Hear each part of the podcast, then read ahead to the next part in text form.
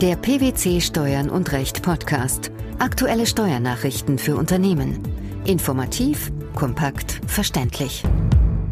Herzlich willkommen zur 171. Ausgabe unseres Steuern und Recht Podcasts, den PwC Steuernachrichten zum Hören. In dieser Ausgabe beschäftigen wir uns mit folgenden Themen. Bekämpfung der Steuervermeidung auf Ebene der Unternehmen. EU-Kommission stellt neue Maßnahmen vor. Vom Factoring und vom Forderungsverkauf. Verzinsung bei Erstattung unionsrechtlicher Abgaben.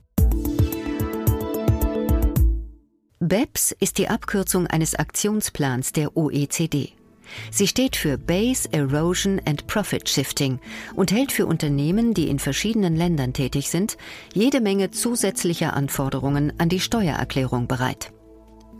Die EU-Kommission hat nun neue Maßnahmen vorgestellt, um auf Ebene der Unternehmen die Steuervermeidung zu bekämpfen. Was bezweckt die Kommission genau mit den Vorschlägen? Die Kommission strebt ein koordiniertes Vorgehen gegen Steuervermeidung von Unternehmen an und stützt sich dabei auf die von der OECD im letzten Herbst entwickelten internationalen Standards. Diese zielen darauf ab, bestimmte BEPS-Maßnahmen im EU-Recht zu verankern, damit diese im Binnenmarkt rasch und reibungslos zur Anwendung kommen. Das EU-Maßnahmenpaket enthält eine Reihe von legislativen und nicht legislativen Initiativen, die den Mitgliedstaaten helfen sollen, ihre Steueraufkommen zu schützen, ein faires und stabiles Umfeld für Unternehmen zu schaffen und die Wettbewerbsfähigkeit der EU gegenüber Drittländern zu wahren. Wie soll das gelingen? Unter anderem durch eine im Papier enthaltene Richtlinie zur Bekämpfung der Steuervermeidung mit einer Reihe von rechtsverbindlichen Maßnahmen, die alle Mitgliedstaaten umsetzen sollten, um die wichtigsten Bereiche der aggressiven Steuerplanung zu neutralisieren. Außerdem mittels einer Empfehlung zu Steuerabkommen mit Informationen darüber, wie die Mitgliedstaaten ihre Steuerabkommen am besten vor Missbrauch schützen und dabei im Einklang mit dem EU-Recht vorgehen. Gibt es weitere Schritte? Das Maßnahmenpaket umfasst auch eine Überarbeitung der Richtlinie über die Zusammenarbeit der Verwaltungsbehörden, mit der eine länderbezogene Berichterstattung eingeführt werden soll. In deren Rahmen sollen die Steuerbehörden wichtige Steuerinformationen über multinationale Unternehmen austauschen. Es gibt zudem eine Mitteilung über eine externe Strategie für effektive Besteuerung, in der ein koordiniertes Vorgehen der EU in Bezug auf externe Steuervermeidungsrisiken und die Förderung des weltweiten verantwortungsvollen Handelns im Steuerbereich vorgestellt wird. Außerdem enthält das Maßnahmenpaket eine einleitende Mitteilung und eine Arbeitsunterlage der Kommissionsdienststellen, in denen die politischen und wirtschaftlichen Beweggründe der einzelnen Maßnahmen erläutert werden. Wo sollten Unternehmen nun ansetzen? Diese Frage beantwortet Carsten Rössel, Leiter für Tax Reporting and Strategy und Partner bei PwC in Düsseldorf, so. Steuerdaten müssen mit den übrigen Unternehmensdaten zusammengeführt werden. Nur so ist ein Datenpool zu gewährleisten, der flexibel und zeitnah ausgewertet und neuen gesetzlichen Vorgaben angepasst werden kann. Diese Umstrukturierung stellt für Unternehmen ein riesiges Projekt dar, das viel Zeit, Personal, Schulungen und Investitionen für die entsprechende IT-Ausstattung und Softwareprogramme erfordert. Was raten Sie Unternehmen also? Unternehmen sollten ihre Steuerplanung fit für die Zukunft machen, und zwar jetzt. Neue Prozesse und Analyseinstrumente sollten zu Testzwecken frühzeitig implementiert werden. Schon ab 2016 ist im Zuge von BEPS mit neuen regulatorischen Anforderungen zum Country-by-Country-Reporting zu rechnen. Und Sie können sicher sein, es werden noch mehr. Was uns aber wichtig ist zu betonen, Unternehmen können diese Notwendigkeit, ihr Datenmanagement zu optimieren, als Chance begreifen. BEPS ist nur ein Anstoß, sich die Vorteile zu sichern, die ein funktionierendes und verlässliches Datenmanagement in vielerlei Hinsicht bietet. Der Kauf sogenannter zahlungsgestörter Forderungen, auch Non-Performing Loans genannt, ist nach der Rechtsprechung des Europäischen Gerichtshofs und des Bundesfinanzhofs keine wirtschaftliche Tätigkeit. Diese Auffassung hat nun auch das Bundesministerium der Finanzen in einem Schreiben anerkannt. Welche Auswirkungen hat das? Das bedeutet nicht zuletzt, dass ein Vorsteuerabzug aus damit zusammenhängenden Aufwendungen des Käufers kategorisch nicht möglich ist. Umso wichtiger ist eine Abgrenzung von ähnlichen Betätigungen und Rechtssicherheit hinsichtlich der Frage, wann eine Forderung als zahlungsgestört gelten darf. Das Bundesfinanzministerium hat in seinem schon seit längerem erwarteten Schreiben außer zu diesen auch noch zu weiteren Fragen Stellung genommen. Womit genau befasst sich das Papier?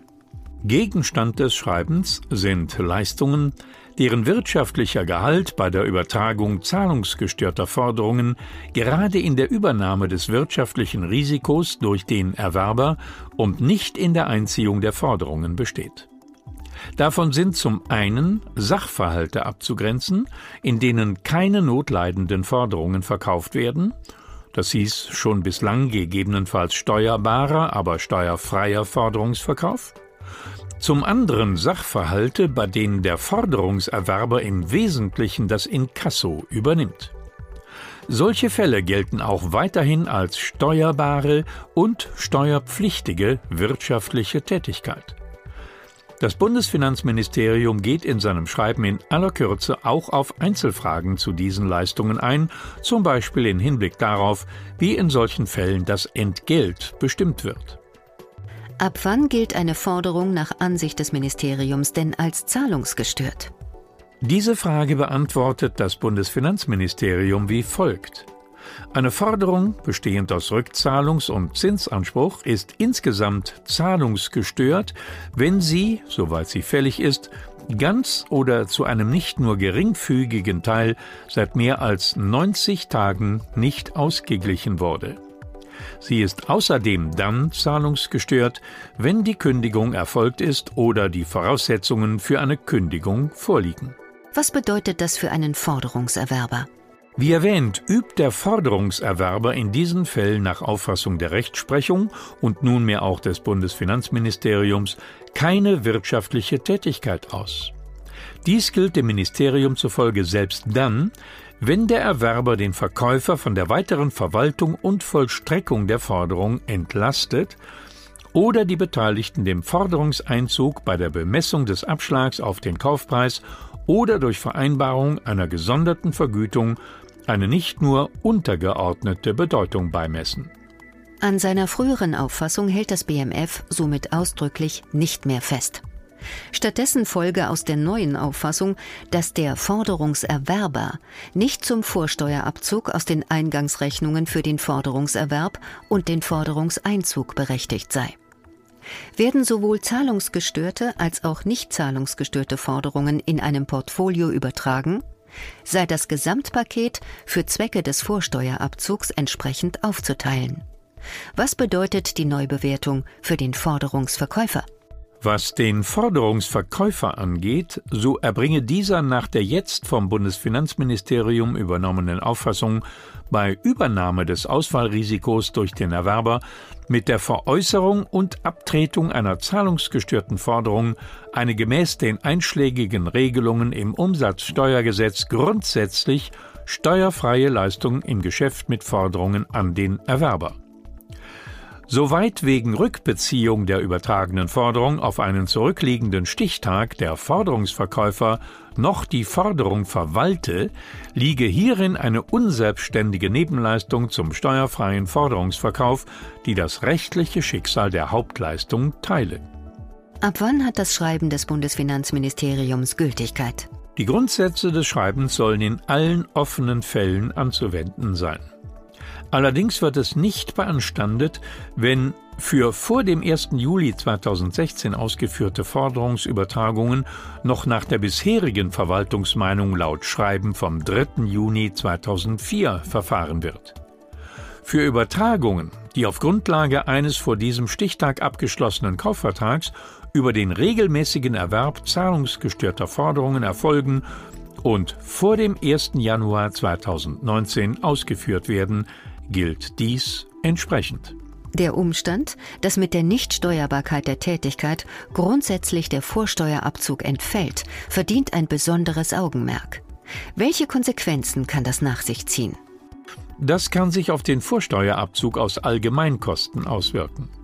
Weitergehende Konsequenzen sind möglich, zum Beispiel im Hinblick auf die Option zur Steuerpflicht bei gemieteten Immobilien im Sinne des Umsatzsteuergesetzes.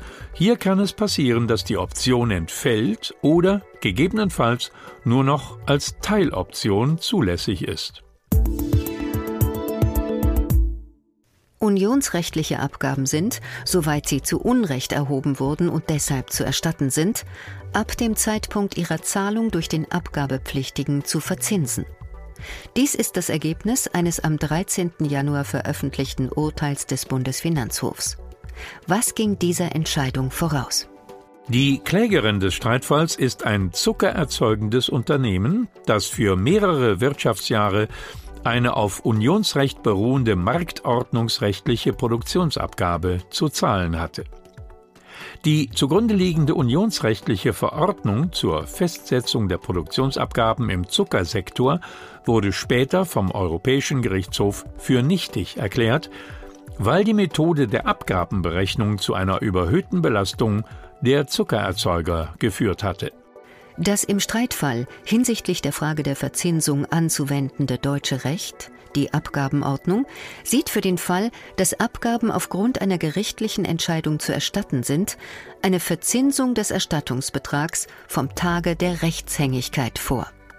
Allerdings hat der EuGH in einem Urteil vom 18. April 2013 entschieden, das nationale Recht dürfe nicht dazu führen, dass dem Abgabepflichtigen eine angemessene Entschädigung für diejenigen Einbußen vorenthalten werde, die er durch eine zu Unrecht gezahlte unionsrechtliche Abgabe erlitten habe.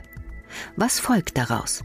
Zinsen auf Erstattungsbeträge müssten deshalb für den Zeitraum berechnet werden, in welchem die Mittel dem Abgabepflichtigen nicht zur Verfügung gestanden hätten. Der Bundesfinanzhof hat keinen Grund gesehen, im Streitfall von dieser EuGH-Rechtsprechung abzuweichen. Was bedeutet das künftig für Fälle einer Abgabenerstattung? Für den Fall, dass die Finanzbehörden aufgrund einer gerichtlichen Entscheidung Abgaben zu erstatten haben, wird für die Berechnung der Zinsen auf den Erstattungsbetrag künftig zwischen unionsrechtlichen und nationalen Abgaben zu unterscheiden sein.